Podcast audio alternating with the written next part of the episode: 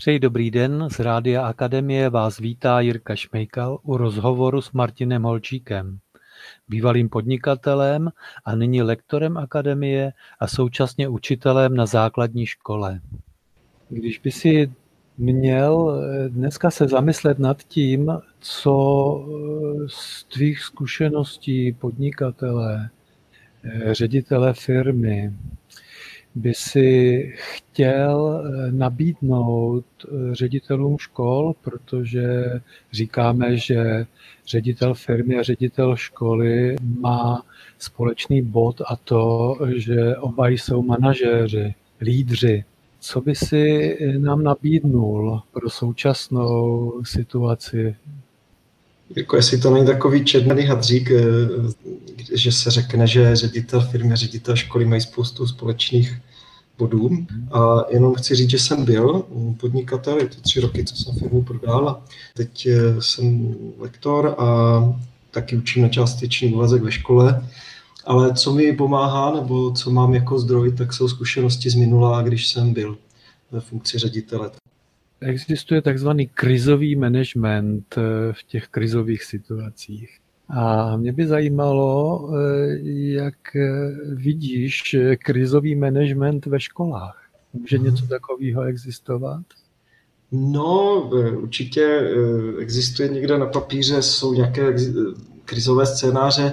Já jsem se na to náhodou teď díval ze zajímavosti, jestli tady v té oblasti třeba pro mě by byla inspirace krizovém managementu. A protože vnímám, že pro ředitele škol to je obrovská prda, ten systém školy, něco vnějšího, co přišlo a co s tím systémem zatřáslo, tak to, co se teď děje, určitě je krizový management, ale e, nejsem si jistý, že já třeba bych čerpal zrovna z nějaké teorie krizového managementu a že bych měl pocit, že když ji znám, takže jsem v tenhle moment schopen lépe reagovat a lépe fungovat jako jako lídr, jako vůdce. Kdybych já byl teď eh, v roli ředitele školy, tak bych šel úplně k těm kořenům toho, jak fungují lídři. Krásná knížka tady na to téma je od Johna Elra Leadership, kde on bere jednotlivé historické vůdce a o co oni se opírali a přesně o tohle bych se asi opřel já v tenhle moment. A nebylo by tohle trošku eh, proti tomu, co se dneska ve světě hodně skloňuje a to, že všechny tyhle koncepty staré doby se pro dnešní novou dobu už těžko používají, protože se říká světle proměnlivý, nejistý, složitý, mnohoznačný.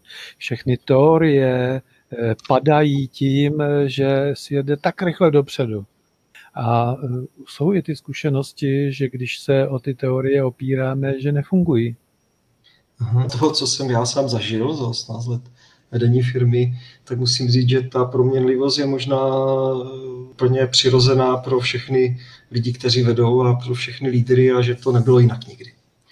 Jestli tomu dobře rozumím, tak říkáš, že právě ti lídři se stali e, lídry tím, že reagovali na změny, že reagovali na mnohoznačnost a nejistotu. Je, je to tak a jenom zase, když se to takhle řekne, tak to nemusí být prakticky dobře použitelné. Já jsem se vždycky řídil přes nějakých šest eh, věcí nebo vlastností, které jsem si u sebe snažil hlídat, když jsem vedl a Jedna z nich za mě jsou znalosti. Nějaké znalosti člověk potřebuje mít a když já si představím třeba teď tu konkrétní situaci ředitele školy, tak eh, si potřebuje získat informace, potřebuje vědět určité zákony, vědět nějaké souvislosti a ty znalosti do toho nějakým způsobem dát. Potom taková druhá věc jsou dovednosti. Oni ti ředitelé už vedou nějakou dobu školy a něco umí, konkrétně ví, jak s tím nebo jiným člověkem promluvit a o to je za mě dobré se, se popřít. No a potom jsou čtyři věci, které to můžou za mě ještě kus dál posunout. Jedna věc je taková ta schopnost dávat dělat správná rozhodnutí když se podívám i na tu historii, no, tak je, to, je tam obrovský kus intuice, když má nějaký vůdce, nějaký líder rozhodnout a nemá všechny informace. A čím se bude řídit v tom rozhodování, protože přece jenom ta odpovědnost je dost velká. Mhm. Je tam taková schopnost praktického uvažování. Víš, jako je tam kus i selského rozumu. Můžu to produmávat na 20krát v hlavě, rozebírat si a potom nastane takový ten moment, že se navnímám na sebe, jak mi to přijde, co mě ladí s tělem, co ne. To, co vnímám, že vlastně říkáš, že u rozhodování je důležitá rozhodnost. Tak. Je to o tobě, že říkáš, já věřím tomu, že moje rozhodnutí je dobré.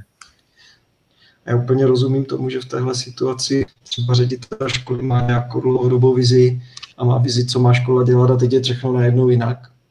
Ale i v takovéto situaci, kdy je všechno najednou jinak, potřebují mít nějaký směr, nějakou malou vizi teďka pro tenhle moment, za kterou já můžu se vzít a jít. A potom ta správná rozhodnutí mají směr, kterým jdou, kterým někdy trošinku uhnou, někdy, někdy neuhnou, jo, ale udávat správný směr je to, co potřebuji si pořád udržet.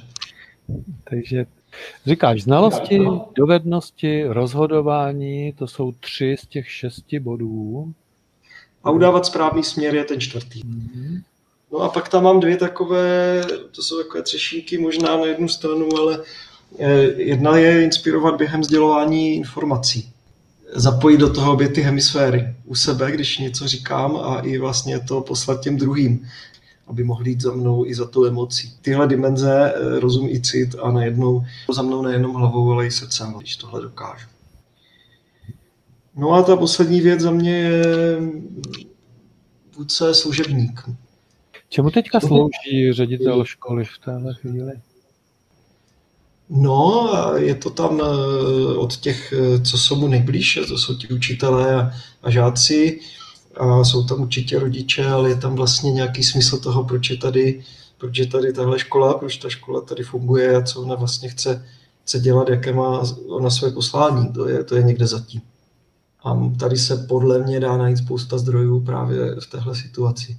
Eh, kolik mají děti mít učiva, jo, jak ti učitelé, co já po nich budu chtít jakým nástrojem mají pracovat, co mají dělat, co nemají. Nadletěl bych si nad tu situaci, nad sebe, nad celou mou školu, proč tady jsme a co děláme a co je to nejdůležitější. Když to vezmu znalosti, dovednosti, o to se můžu, o to se můžu opřít, to umím.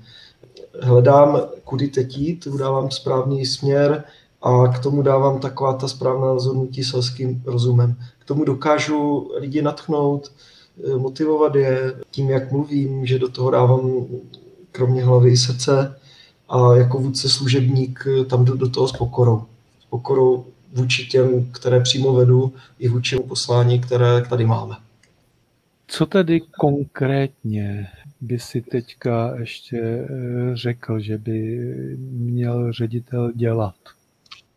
Za mě tak jenom vnímat, že já už jsem si něco třeba předspracoval, když to těm ostatním oznamuji, nebo když něco rozhoduji, tak pro ně je to v ten moment nové. Tak ještě tohle je jenom taková drobnostka respektovat a vnímat, že oni to potřebují taky zpracovat a když něco rozhodují, tak je o to přesvědčit a dát jim čas, aby to zpracovali. Co říkat rodičům, jestli vůbec je čas na to, aby ředitel v současné době měl čas na rodiče? Je i zpráva od těch rodičů, že pro ně je teďka ta situace velmi obtížná, že občas se perou s nechutí dětí, že se učit nechtějí. Na druhou stranu, že dostávají děti hodně úkolů a oni sami musí pracovat z domova a tak vlastně eh, hledají ten čas, eh, jak se zhostit těch rolí. Mm-hmm.